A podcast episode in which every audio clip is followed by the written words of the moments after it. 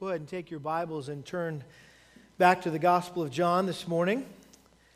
And for those of you who may be visiting with us, which it seems like a number of you are, I see a lot of faces I don't recognize. Again, welcome. It's so good to have you here. We have been studying through the great Gospel of John, and uh, we are here in chapter 5. And uh, we are really continuing on where we left off last week, where Jesus had gotten himself into trouble with the religious leaders and they were wanting to kill him for what he said. And uh, last week we ended by saying, stay tuned till next week to find out how Jesus um, gets out of this pickle or maybe digs himself into a deeper hole, is probably more like it, as we're going to see. But uh, the text we're going to be looking at this morning is John chapter 5, verses 19 through 47. And because of the length of the text, I'm not going to read it uh, to begin, but let me just say this by way of an introduction. Let's face it, if anyone today claimed to be God's son sent from heaven, we would think he was either demonically inspired or mentally disturbed, would we not? That's what we thought of Jim Jones, right, who got all the people, right, to drink the Kool Aid and commit suicide, thinking he was the Messiah. That's what we said about David Koresh, right? The Branch Davidians up in Waco. And so it shouldn't surprise us that the people in Jesus' day thought he was either demon possessed or insane. In fact, that's what um, John actually said in John chapter 10, verse 20. Many of them were saying, He has a demon as, and is insane. Why do you listen to him? And uh, over in Mark chapter 3, verse 21, it says, When his people, his own people, when Jesus' own people heard of this, they went out to take custody of him, for they were saying he has lost his senses. It's like they sent the men with the white coats out to get the, the wacko, right? The scribes who came down from Jerusalem were saying he is possessed by Beelzebub or the devil, and he casts out the demons by the ruler of the demons. And so that was their assessment that Jesus was either demonically inspired or mentally deranged or disturbed. Well, in the same manner, if anyone today declared that they were equal to God, we would consider them guilty of blasphemy. And so it shouldn't surprise us either that the Jewish religious leaders considered Jesus a blasphemer and wanted to kill him as a result. In fact, in chapter 10, verse 30, when Jesus said, I and the Father are one, in other words, we are the same person, it says the Jews picked up stones again to stone him. It wasn't the first time that they had tried to stone him. And Jesus answered and said, I showed you many good works from the Father. For which of them are you stoning me? Now, why are you stoning me now? The Jews answered him, For a good work we do not stone you, but for blasphemy, and because you, being a man, make yourself out to be God. And then, right before the crucifixion, John chapter 19, verse 6, it says, The chief priests and the officials, when they saw Jesus, they cried out, saying, Crucify, crucify. And Pilate said to them, Take him yourselves and crucify him, for I find no guilt in him. I don't know why you guys want to kill this man. He hasn't done anything, in my opinion, that was worthy of death. He hasn't broken any of the Roman laws. And so they said, we have a law, and by that law, he ought to die because he made himself out to be the Son of God.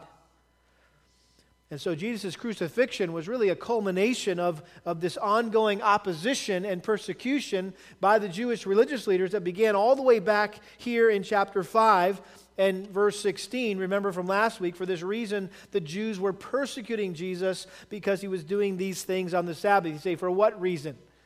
Well, he had healed this um, paralytic by the pool of Bethesda, and that's when things really started to heat up between Jesus and the Jews. And when they confronted him about his unlawful contact, uh, uh, conduct on the Sabbath, rather than confronting them back in return for making their man made rules uh, equal to God's rules or God's commands, Jesus did something even more radical. It's almost like he fought fire with fire and he upped the ante and he said, Listen, you guys say that your rules uh, your additions to the law are equal to God's word. Well, guess what? I'm equal to God. And I, therefore, I have the right to do whatever I want on the Sabbath because I'm God. And in verse 17, he said, My Father is working until now, and I myself am working. Talk about rattling the Pharisee's cage when he said, My Father.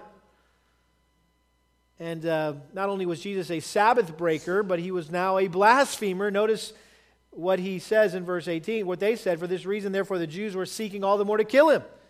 Because he not only was breaking the Sabbath, but to add insult to the injury, he was also calling God his own Father, making himself equal with God. Now, I would say at this point, if they had misunderstood what Jesus meant when he referred to God as my Father, surely he would have adamantly denied that he was claiming to be equal to God. It's like, hey, they're about to kill him. He'd say, whoa, whoa, time out, guys. That's not what I meant, right? I, I didn't, that, you, you misinterpreted what I had to say. But that's not what he did. Rather than denying it, he adamantly defended the fact that as God's son, he was equal with the Father. He just, he just ramped it up. And in the verses that follow here, in verses 19 through 47, Jesus presented a compelling case that his claim that he was the Son of God was indeed true. And we're going to see this fact that Jesus is Son of God unmistakably asserted by his own self testimony and undeniably confirmed by other corroborating witnesses. And if you didn't get an outline when you came in this morning, you may want to go back and get one now because it's a little more complicated than normal. and it would be easier for you to follow along if you had it in front of you, kind of the flow of this passage. Uh, I think there's a few more back there if you want to grab one.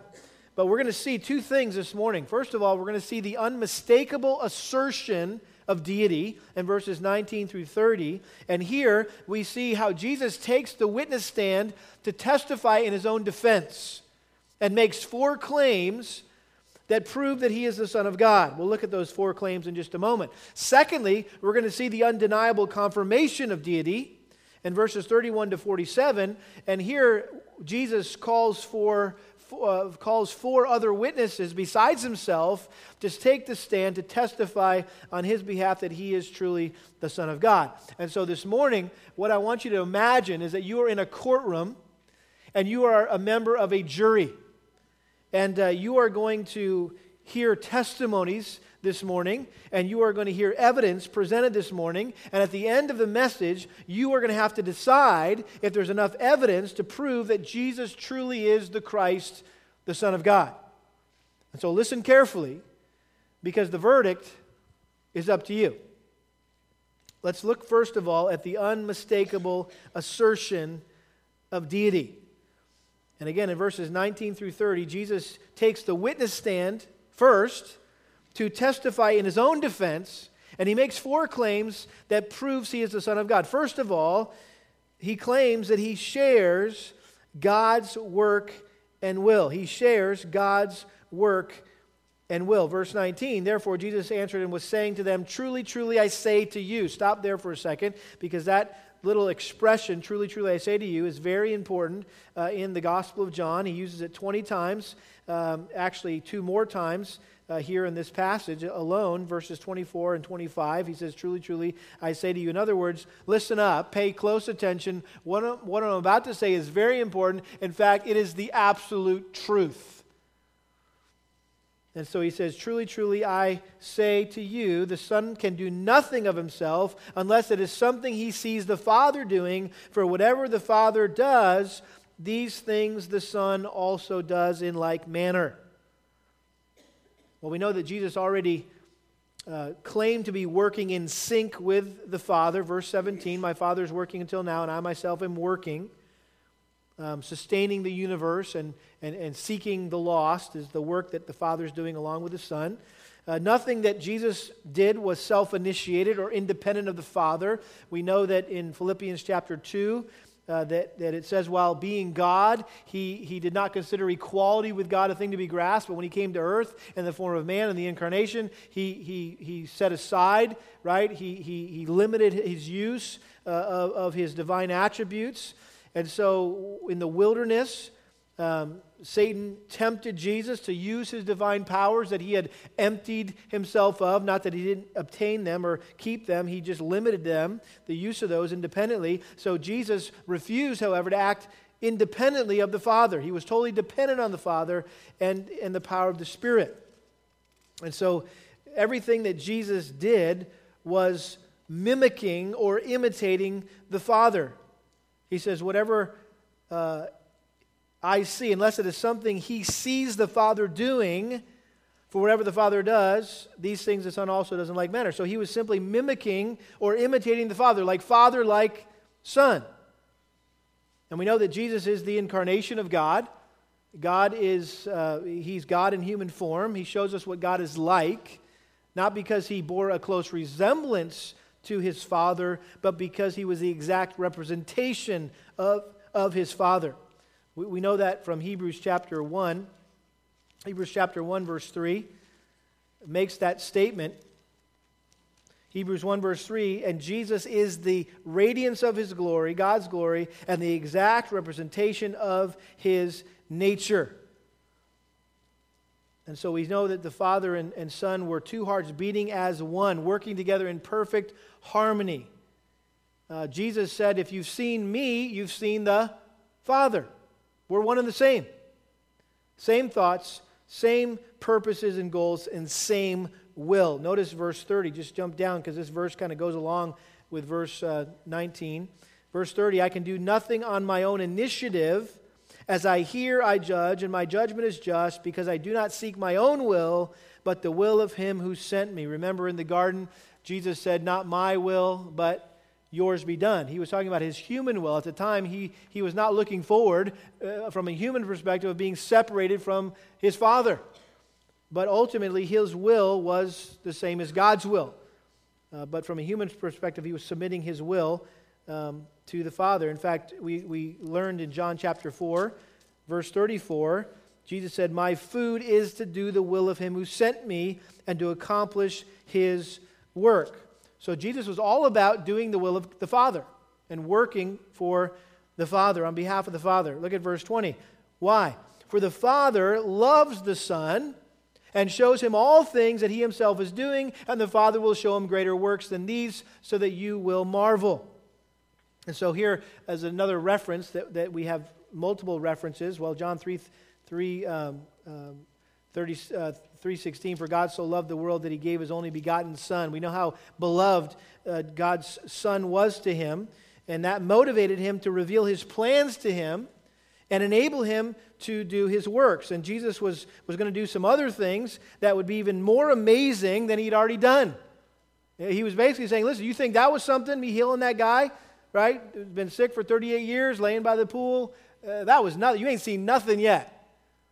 And this may have been a reference to what he was about to do in these the, the next signs that he was going to perform and ultimately raising Lazarus from the dead.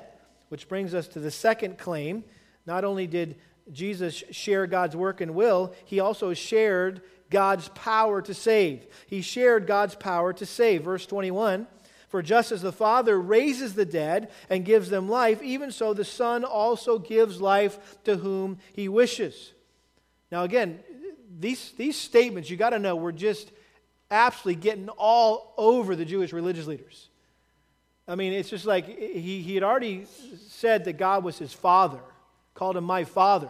But then he just continued to take things that only God could do or titles that only God should have, right, and applies them to himself. And said, I, am the same guy. I, I, can do the same things. And you could just, you just sense their blood pressure rising as he says these things because they knew the power to raise the dead belonged to who? To God and God alone. And yet Jesus is, is claiming to have the same power to raise the dead. And again, that proves that he is God, right? Because he could do that. Now, I don't think Jesus was talking about physical resurrection here. He's going to talk about that in verses 28 and 29. We'll get there in a moment. I think he's referring uh, here in verse 21 to spiritual resurrection or what we would call regeneration. Uh, in the same way that Paul talks about in Ephesians chapter 2 that we were dead in our trespasses and sins, but God made us alive in Christ, talking about regeneration, talking about spiritual resurrection. He goes on to talk more about this in verse 24. Notice he says, Truly, truly, I say to you, he who hears my word and believes him who sent me has eternal life and does not come into judgment, but is passed out of death into life. Truly, truly, I say to you, an hour is coming, and now is, when the dead will hear the voice of the Son of God, and those who hear will live. And again, I think these verses, verses 24 and 25, are, are simply, excuse me, 25 and 26, um, yeah, 24, 25, 26, they're, all, they're just expanding on verse 21 and describing how a person is regenerated. And how is that? Well, they're regenerated by hearing Christ and believing Christ. And because Jesus has life in himself, he can give life to anyone he wants. And so he chooses to give eternal life to those who place their trust in him as the only way to be made right with God and to go to heaven. And so he has the power, he shares God's power to save. Thirdly, he claims to share God's authority to judge. That's what Jesus claimed here. He claimed to share God's authority to judge. Verse 22 For not even the Father judges anyone, but he has given all judgment to the Son.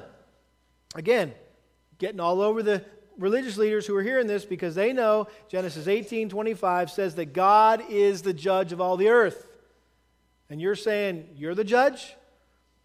Well, we know from Scripture that God delegated to Jesus, right, the responsibility to execute judgment upon all men.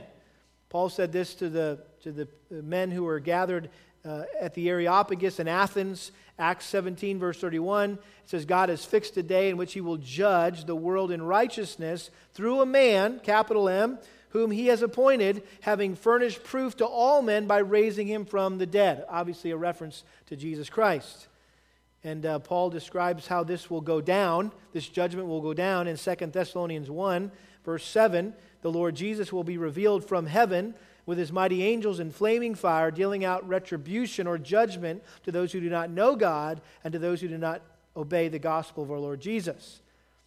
And so he's talking about sharing God's authority to judge. Now, notice verse 27. He talks again about this authority, and he gave him authority to execute judgment because he is the Son of Man. That little phrase, Son of Man, is an important term. It's a messianic title used 12 times here in John's Gospel, over 80 times in, in, in all of the Gospels. But uh, this was a reference uh, back to a prophecy of the Messiah in Daniel chapter 7. Daniel chapter 7, verse 13. Daniel writes under the inspiration of the Spirit, uh, seeing a vision of the coming Messiah. He said, I kept looking in the night visions, and behold, with the clouds of heaven, one like a son of man was coming, and he came up to the Ancient of Days and was presented before him. In other words, one looking like a man.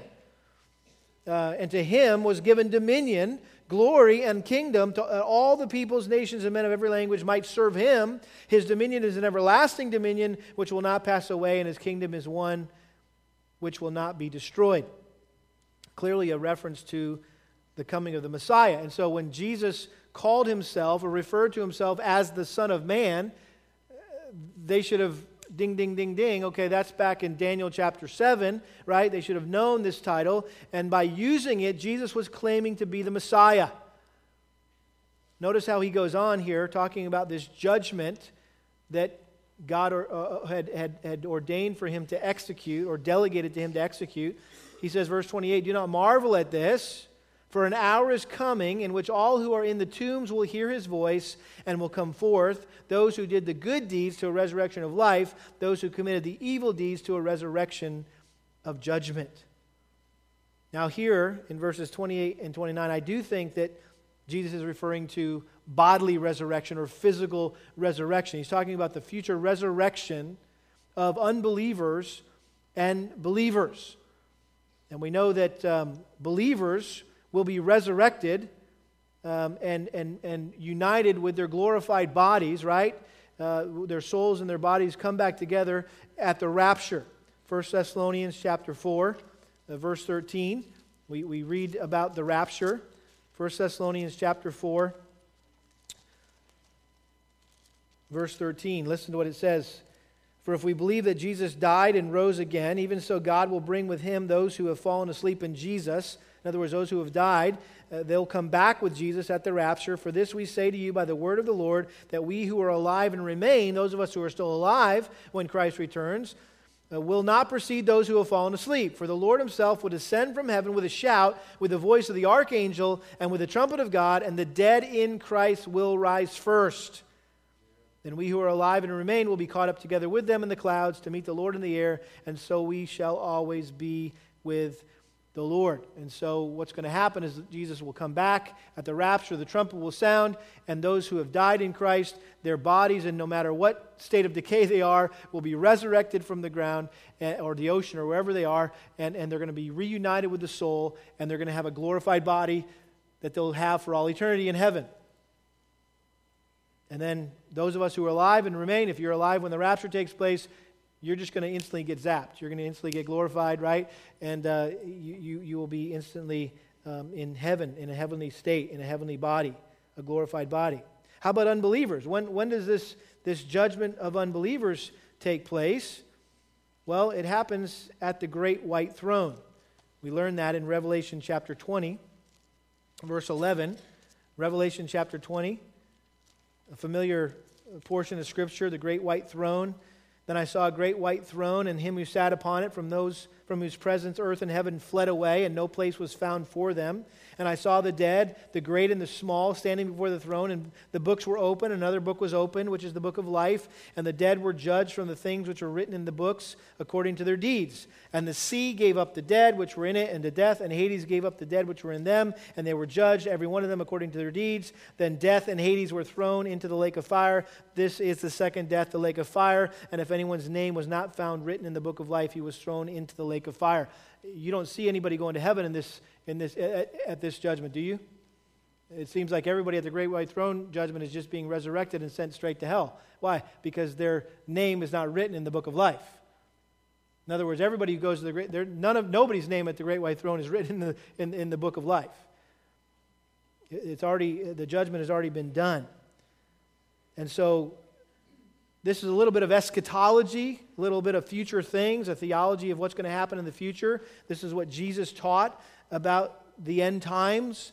Um, and you think about this that no matter whether you're a believer or an unbeliever, you are going to be resurrected from the dead. You're going to get a glorified body, either to enjoy heaven or to endure hell. Your choice. What happens? Notice what Jesus says here in verse 29. It may seem confusing at first. Those who did good deeds to a resurrection of life, in other words, these will go to heaven. Those who, who, who um, have have done good deeds, and those who committed the evil deeds they're going to go to hell. You say, whoa, time out. Uh, uh, is Jesus implying here that salvation is based on works by our deeds, right? Well, we know that that can't be what he's teaching because that would contradict the rest of Scripture. In fact, it would contradict the rest of the Gospel of John. Um, John chapter 6, verse 28, listen to what Jesus says someone asked him, What shall we do so that we may work the works of God? In other words, hey, we want to do some works. We want to get to heaven. What do we need to do? Jesus said to them, This is the work of God, that you believe in him whom he has sent. That was the work that he was looking for. That was the good deed, if you will. It was believing in the Lord Jesus Christ. Remember John 3:16, for God so loved the world that he gave his only begotten son that whoever does good deeds shall not perish but have everlasting life. Is that what your Bible says? No, that whoever believes in him shall not perish. But he goes on talking about the judgment. He who believes in him is not judged. He who does not believe has, has been judged already because he has not believed in the name of the only begotten Son of God. This is the judgment that the light has come into the world. Men love the darkness rather than the light, for their deeds were evil. For everyone who does evil hates the light and does not come to the light for fear that his deeds will be exposed. But he who practices the truth comes to the light so that his deeds may be manifested as having been wrought in God. In other words, we're not saved by good works, we're saved for good works, right? For by grace you saved um, through faith. It's not of yourselves, it's the gift of God, not of works, so that no man can boast, for we are his workmanship created in Christ Jesus for good works. In other words, if you're truly saved, you're going to live differently than you did before you came to know Christ. And good works don't, don't save you, they simply prove that you're saved. They're the root of salvation, or excuse me, they're not the root of salvation, they're the fruit of salvation. They're not the cause of salvation, they're the effect of salvation. And so Jesus is, again, sharing uh, this claim that he shares God's authority to judge. But there's one more claim he makes, and it was probably the most shocking claim that he makes here in John chapter 5, and that is he shares God's honor. Back to verse 23 for, for not even the Father judges anyone, but he has given all judgment to the Son, so that all will honor the Son even as they honor the Father. He who does not honor the Son does not honor the Father who sent him. I mean, I can just see the, the, the, the, the religious leaders looking for rocks. Because here Jesus is claiming that the Father wanted him to receive the same honor and glory as he did. And they knew that the scriptures clearly taught that they were only to worship God and God alone, and that God does not share his glory with anyone. But here Jesus is telling them to worship him just like they do God. And in fact, he later prayed, had the audacity in their minds to pray that God would glorify him alongside him in heaven. John 17, 5, the high priestly prayer Now, Father, glorify me together with yourself, with the glory which I had with you before the world was. Listen, if I got up here and I prayed that prayer, I mean, you guys would be like looking for a new pastor. Like, this guy's, you know, off his rocker. He's gone off the deep end, right? Well, what does this prove? That Jesus is God. He, he's the only one that has a right to this glory. God said, I don't share my glory with anyone. And he didn't strike Jesus dead, right? Some, some crazy guy just, just wanting to be glorified in heaven alongside the Father. No, this was appropriate for him to pray this. And Jesus went on to say that if you don't honor the Son, you don't honor the Father. John 17, 3, this is eternal life, that they may know you, the only true God, and Jesus Christ, whom you have sent. John 14, 6, I am the way, the truth, and the life. No man comes to the Father but what? Through me. And so listen, he said, listen, if you're not honoring me, you're not honoring the Father.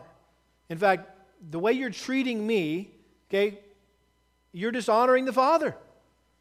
And, and bottom line is, I'm not the blasphemer, you guys are. You're the ones guilty of blaspheming the Father because you're rejecting His Son. You may have heard this story. I want to read it to you because I think it really captures this concept of honoring the Son. And when you honor the Son, you honor the Father. A rich man and his son loved to collect rare works of art. They had everything in their collection, from Picasso to Rembrandt. They would often sit together and admire the great art pieces. When the Vietnam conflict broke out, the son went to war. He was very courageous and died in battle while rescuing another soldier. The father was notified and grieved deeply for his only son. About a month later, there was a knock at the door. A young man stood at the door with a large package in his hands. He said, Sir, you don't know me, but I'm the soldier for whom your son gave his life. He saved many lives that day, and he was carrying me to safety when a bullet struck him in the heart and he died instantly. He talked often about you and your love for art. And that's when the young man held out a package. He said, I know this isn't much. I'm not really a great artist, but I think your son would have wanted you to have this. The father opened the package, and it was a portrait of his son painted by that young man. He stared in awe at the way the soldier had captured the personality of his son in the painting. The father's eyes welled up with tears. He thanked the young man and offered to pay him for the picture. He said, Oh, no, sir, I could never repay what your son did for me. It's a gift. Well, the father hung that portrait over the mantel. Every time visitors came to his home to look at his great art collection, he would always take them to see the portrait of his son first before he showed them any other of the great works that he had in his home. The man died a few months later. There was a great auction of all of his paintings. Many well known art collectors gathered, excited to see the great paintings and have an opportunity to purchase one for, the collection, one for their collection. On the platform, however, sat one lone painting, the painting of the Father's Son. And the auctioneer pounded his gavel. We will start the bidding with this picture of the Son. Who will bid for this picture? There was silence. Then a voice in the back of the room shouted, We want to see the famous painting. Skip this one. But the auctioneer persisted. Will someone bid for this painting? Who will start the bidding? A hundred, two hundred. Another voice shouted angrily, We didn't come to see this painting. We came to see the Van Goghs and the Rembrandts and the Picassos. Get on with the real bids. But the, still, but the auctioneer still continued. The son, the son, who'll take the son? Finally, a voice came from the very back of the room. It was the longtime gardener of the man and his son. He said, I'll give $10 for the painting. Being a poor man, that was all he could afford. We have 10. Who'll bid 20? Give it to him for 10. Let's see the master, someone said. $10 the bid. Won't someone bid 20? At this point, the crowd was becoming very angry. They didn't want the picture of the son. They wanted the more worthy investments for their collections. And so the auctioneer pounded the gavel, going once, going twice, sold for $10. A man sitting in the second row shouted, Now let's get on with the auction. The auctioneer, however, laid down his gavel and said, I'm sorry, the auction is over. The people looked and said, Well, what about all the paintings? He said, I'm sorry, when I was called to conduct this auction, I was told of a secret stipulation in the will, and I was not allowed to reveal that stipulation until now. Only the painting of the son would be auctioned. Whoever bought that painting would inherit the entire estate, including all the paintings. And so the man who took the son gets everything. Of course, you see the connection, right? God gave his son 2,000 years ago to die on a cross. And much like that auctioneer, the message today is the Son, the Son, who will take the Son? Because if you take the Son, right, you get everything. But if you don't take the Son, if you reject the Son, then you are in essence rejecting God Himself. And so, all these things that Jesus said about Himself really, again, are only things that are true of God or, or, that God can do. So the obvious conclusion is that Jesus is God, like Father, like Son. So we see here the unmistakable assertion of deity. But Jesus goes on. And, and, and next, we're going to see the undeniable confirmation of deity because Jesus knew that even his own personal testimony of himself, his own defense, was not going to be enough for these people. Notice verse 31 If I alone testify about myself, my testimony is not true. There is another who testifies of me, and I know that the testimony which he gives about me is true.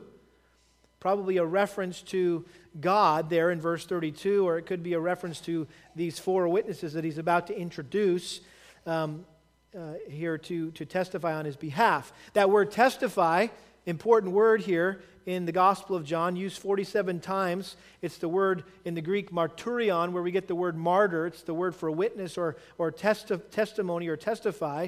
Uh, in fact, he uses that word uh, 10 times just in the rest of the chapter alone. And he says, If I alone testify about myself, my testimony is not true. Well, it, it's not that it's not true, it, it, just wouldn't hold up in the court of law at that time.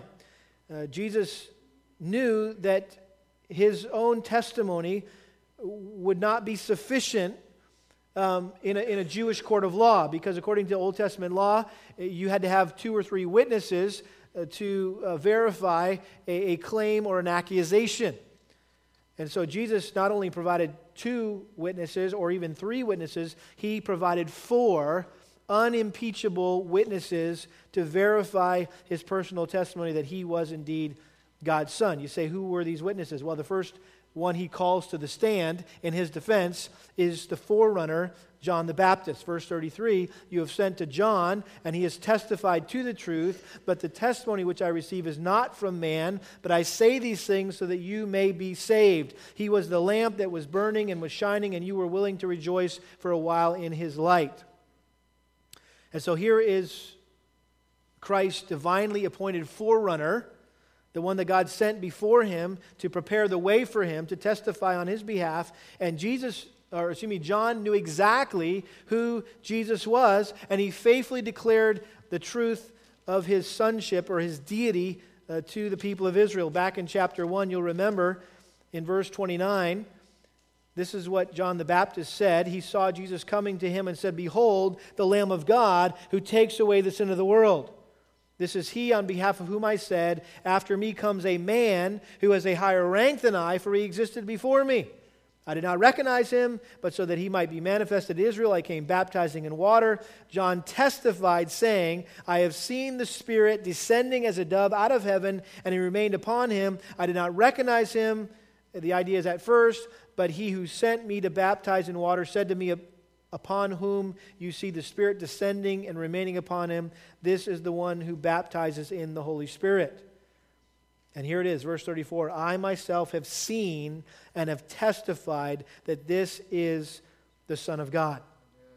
And so John served as this shining light in a dark place, which really attracted a crowd.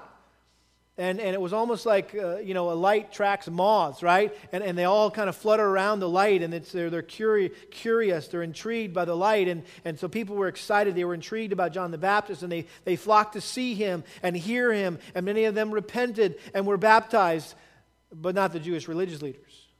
All they went out to do was to uh, critique him, to analyze him, to investigate him, to criticize him, but they refused to submit to him. Us, Jews be baptized? You got to be kidding me.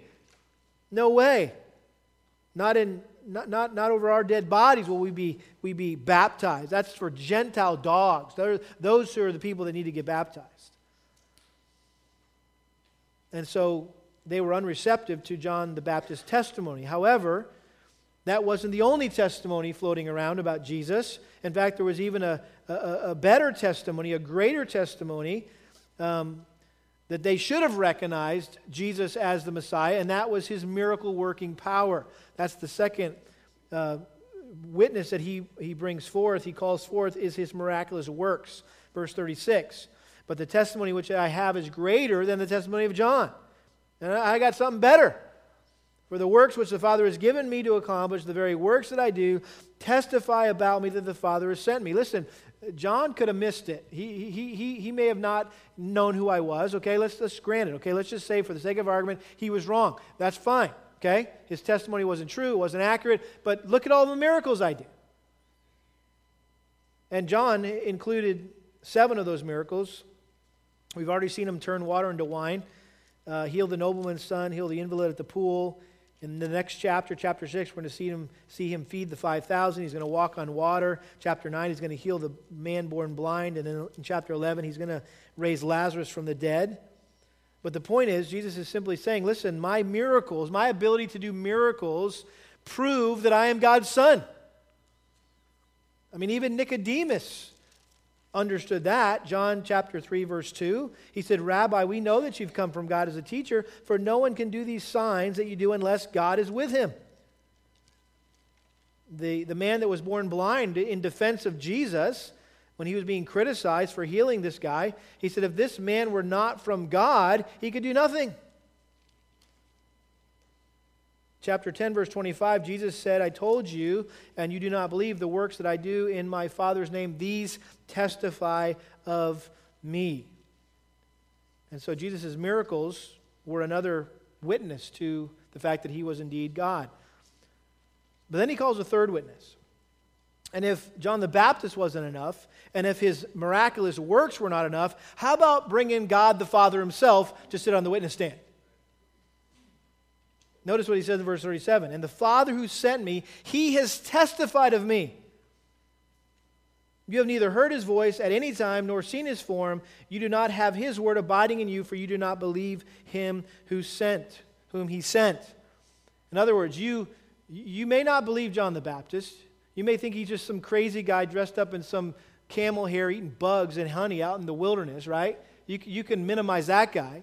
And maybe you've not witnessed one of the miracles, or maybe you think, well, you know, maybe he's doing that from the power of demons. We can't be sure. Maybe he's just a magician. Listen, how can you deny the fact that the Father himself verified me as his son three times? Once at the baptism, you remember when John was baptizing Jesus, it says the heavens opened, a dove came down, and John's already told us that in, in John 1. But it says a voice came out of heaven and said, What? This is my beloved Son in whom I'm well pleased. It was God talking, affirming that this is my Son. It happened again at his transfiguration, Matthew chapter 17, right? Peter, James, and John up on the mountain of, uh, with Jesus, and all of a sudden he transforms and he reveals his glory. And, and, and there's some Old Testament prophets there, and, and, and they're like, oh, this is amazing. Let's set up some little tents and stay here forever. And that's when they heard a voice from heaven that said, This is my what? Beloved Son, in whom I am well pleased. This happened a third time, not in those same terms, but in, in John chapter 12. This is interesting. I wasn't aware of this until studying this. John chapter 12, verse 27. This is after the triumphal entry when Jesus was foretelling his death. He said, Now my soul has become troubled. What shall I say? Father, save me from this hour. But for this purpose I came to this hour. Father, glorify your name. So here he is praying, talking to God as his father, asking God to save him, to glorify his name. And everybody's like, going, there he goes, cuckoo, right? He's talking to God again like he's his father. Well, then a voice came out of heaven I have both glorified it and will glorify it again. Well, maybe this guy's not as crazy as we thought he is. He's getting an answer, right? And now I'm even hearing voices, right? But this is God's voice. And so uh, here was audible evidence from God Himself, from heaven above, that Jesus was His beloved Son, and yet the Jews still refused to believe in Him, which exposed the fact that they didn't know God. They didn't hear his voice. They had not seen him. You do not have his word abiding in you, for you do not believe him who he sent. So they didn't have a clue about God and his word, which, man, that rubbed these guys real wrong because that's what they prided themselves in the most. They were very self righteous and they claimed to know God and, and to know his word. And Jesus says, you don't, you, don't, you don't have a clue about God and his word. Because if you did, you'd be receiving me rather than rejecting me. And then he saves his, his, his best witness for last. You say, well, what could be any better than God himself taking the witness in? How about God's word? The scriptures. And again, this is, I think, uh, another evidence that God has exalted his word to the same level of his name. It says that in the Psalms. That God has very high regard for His Word. That's why we always talk about here at Lakeside, we need to have a high view of God and a high view of His Word. Because God has put them on the same level. It, it, God's Word is God's revelation, it, it's, it's God in print, if you will. When, when we look at the Word of God, it's like you, you're looking into the face of God. And so He brings the Scriptures to the witness stand. It's almost as if He takes the Bible and He sets it there in the chair and said, These are going to testify not only for me, but they're going to testify against you. And so this is almost like a double witness where it's not only going to affirm who he is um, and, and, and, and serve him, but it's also going to serve to testify against them. Notice verse 39 You search the scriptures because you think that in them you have eternal life. It is these that testify about me, and you are unwilling to come to me so that you may have life.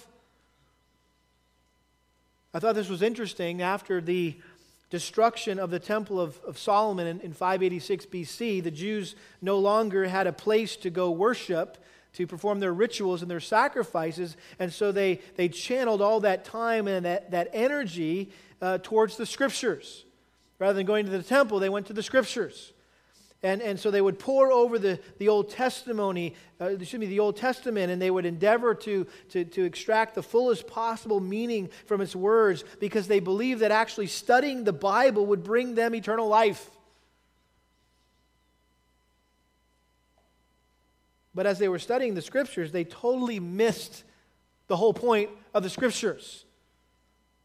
They studied them fastidiously and memorized them and copied them and yet, despite all the time and attention they gave to God's word, they failed to see that Jesus was the fulfillment of all the types and all the, the, the, the, the, foreshadowings and all the prophecies of the coming Messiah. In fact, if you remember, even Jesus' own disciples missed it. In Luke chapter 24, uh, when Jesus met up with those two disciples on the Emmaus Road, and they were still trying to figure out what in the world just happened these last three days. Our, our, our leader died, and then somebody said he rose from the dead, and we're not sure what to believe. And he said this in, in, in, Luke 24, 27, the beginning, then beginning with Moses and with all the prophets, he explained to them the things concerning himself and all the scriptures. Basically, Jesus just exposited the Old Testament and said, hey, here I am, and here's another picture, and this is talking about me, and this was a type of me, and, and this was a foreshadowing me, and this is a prophecy of me.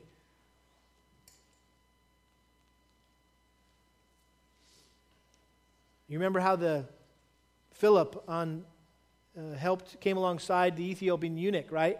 And he was reading the book of Isaiah. In fact, he was reading Isaiah 53. And he said, Hey, do you understand what you're reading? He says, How, do I, how would I understand if nobody explains it to me? And so he went to explain and describe, Hey, this is Jesus. Isaiah was talking about Jesus. And the guy got saved and was baptized. And again, this is just a good reminder for us that the main subject of the Old Testament is the coming of Christ. And, and we better not miss that. You say, well, man, how did they miss it? Well, listen to what Paul said in 2 Corinthians chapter 3, verse 14. Talking about the Jews, he says, But their minds were hardened, for until this very day, at the reading of the old covenant, the same veil remains unlifted because it is removed in Christ. But to this day, whenever Moses is read, a veil lies over their heart. But whenever a person turns to the Lord, the veil is taken away. There's devout Jews who are sitting in synagogues week after week, and the Old Testament scriptures are being read and studied, and they've yet to make the connection that Jesus is the Messiah that they're still waiting for. Why? Because it says their minds are hardened, and there's a, there's a veil over their heart. And the only way it will be lifted is if they turn to the Lord Jesus Christ, and the veil will be taken away. You know, it's easy for us to criticize the Jews for not seeing Jesus as their Messiah, embracing him as their Messiah. But we have to also admit that there are, I think, many quote unquote Bible scholars, students of Scripture, who may know the Scriptures backwards and forwards, but they don't have a personal relationship with God through Jesus Christ. Maybe they have more of an analytical understanding of the Bible there's people that just view the Bible as simply literature. And they know the Bible better than I do, better than all of us combined, but it's just a book to them. They don't see it as a love letter from God. It'd be maybe comparing uh, looking out a window at a sunrise versus analyzing the window itself. Imagine if you were over at the window here and you saw the sun coming up and it was this gorgeous sunrise. You're like, hey, Ken, come on over. You got to check this out. It's gorgeous. And, and I get up to the window and you're looking through the window out of the sunrise and just stunned. And I'm like going, I can't get past the window. And oh, the window's kind of dirty and I got to clean that a little bit. And uh, look at this frame. That frame's really cool. I mean, this is, uh, let me start analyzing the frame. And I'm, I'm so focused on the window, I'm not seeing what the window is supposed to show me. The window is a means to an end. This is a means to an end that it would show us Christ. And so sometimes we get so wrapped around the technicalities of the text that we miss the beauties of Christ. I appreciate what Chuck Swindoll said at this point. He said, quote, for the professional minister, hello, that's me, or the serious student of Scripture, hopefully that's you. It's easy to become enraptured with exegesis instead of Jesus carrying on a love affair with the printed page rather than with the person of Christ. The Bible was given not simply as a legal document or a self help book, but as a love letter. And if that letter doesn't draw us irresistibly toward Christ, then it's possible that we, like those Jews, do not have his word abiding in us. It's just more of an academic exercise. But there's really nothing truly spiritual or devotional about it. Notice verse 41, he goes on, I do not receive glory from men, but I know you, that you do not have the love of God in yourselves. I have come in my Father's name, and you do not receive me. If another comes in his own name, you'll receive him. How can you believe when you receive glory from one another and you do not seek the glory that is from the one and only? I mean, Jesus is just getting after him at this point. He, he's saying, listen, you guys, you guys claim to love God, but based on how you're treating his son, your love is phony. And he said, in fact, I, I even come in the name of the Father and you reject me. But there's other false messiahs that will come and they'll, they'll come in their own name, and you are going to embrace them. You're going to accept them. Why? Because you can relate to them, because it's all about them. They, they seek men's approval rather than God's approval. Said, I don't seek men's approval, I just seek God's approval. But see, you, you, you, you seek men's approval, and that's why you connect with these false messiahs who are seeking men's approval.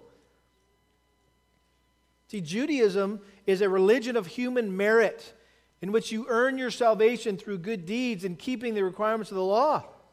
And so it's very easy to, to, to want to, uh, to, to pride yourself, if you will, and, and to get men's praise like, oh, wow, how many times did you do this today? And how many times did you pray? And how many verses did you memorize? And how, how, how long was your quiet time, right?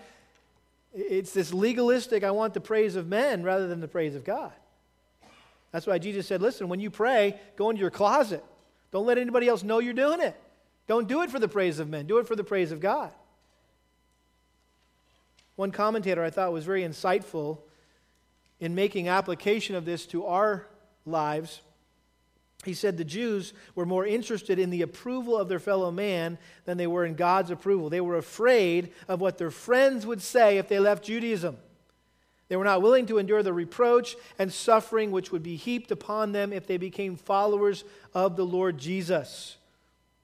Some of you may feel that same fear, that unwillingness to endure the reproach. You might suffer to be a true, radical, devoted disciple of Jesus Christ at your, at your school, on your campus, or at your workplace, or in your neighborhood, or maybe even in your own home.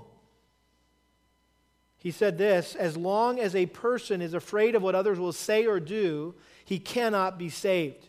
In order to believe on the Lord Jesus, one must desire God's approval more than anyone else's. Hopefully, that'll be an encouragement to any of you who may be on the fence, right? And, and, and worrying about what people are going to think of you if you make the commitment to become a Christian, to follow Christ. See God's approval, and you'll be blessed. Look at verse 45. He turns up the heat even more. He says, Do not think that I will accuse you before the Father. The one who accuses you is Moses, in whom you, set, in whom you have set your hope.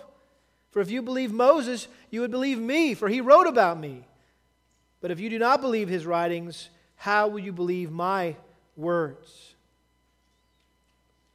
So Jesus is like, you know what, guys? I don't even have to condemn you. Okay? I don't have to accuse you of anything because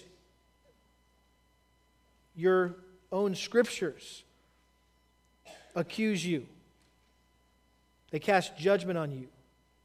The very scriptures that, that you use to defend your religion, the law of Moses, the Pentateuch, eh, bear witness against you. And here the Jews were just obsessed over obeying every little detail of the law in hopes of securing eternal life. And they failed to see the purpose of the law was to show them that they couldn't keep the law, to show them their sin, to push them to the Savior, to push them to Jesus, to lead them to Christ. And so Jesus was simply saying, listen, if you really believe Moses, then you would believe in me because he wrote a lot about me. And Jesus doesn't mention any particular passage that he may have had in mind. There's many he could have referenced. Let me just uh, give you one example. In uh, Acts chapter 3, this is Peter's second sermon that he preached after Pentecost. Acts chapter 3, verse 19, he says, Therefore repent and return, so that your sins may be wiped away, in order that the times of refreshing may come from the presence of the Lord, that he may send Jesus, the Christ appointed for you, whom heaven must receive until the period of restoration of all things, about which God spoke by the mouth of his holy prophets from ancient times. Here it is. Let me give you an example. Quote Moses said, The Lord God will raise up for you a prophet like me from your brethren. To him you shall give heed to everything he says to you. Peter was quoting Deuteronomy chapter 18, verse 15. And so he's saying, listen, Jesus is the guy that Moses was talking about. And if you reject Jesus, that's equivalent to rejecting the one who prefigured him, Moses, and prophesied about him, Moses. You're throwing your own beloved prophet under the bus here by rejecting me. I think it's ironic that Jesus quoted from the Pentateuch more than any other part of the Old Testament to make the point. There's so much about Jesus in the first five books of the Bible that sometimes we just miss.